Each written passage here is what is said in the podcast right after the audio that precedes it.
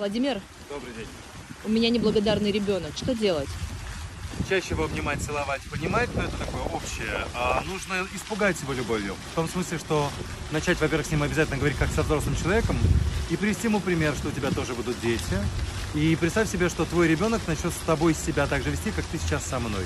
Тебе это понравится или нет? Научить ценить вещи.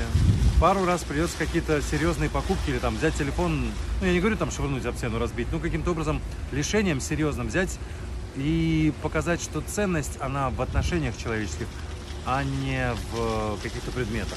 И тогда своим примером показывать, что чувство благодарности, оно развивается. Плюс чаще звонить своим родителям и близким, чтобы он это видел, чтобы это было прием, чтобы он понимал, что это нормально, и это, это нужно делать обязательно. Это внутри должно рождаться.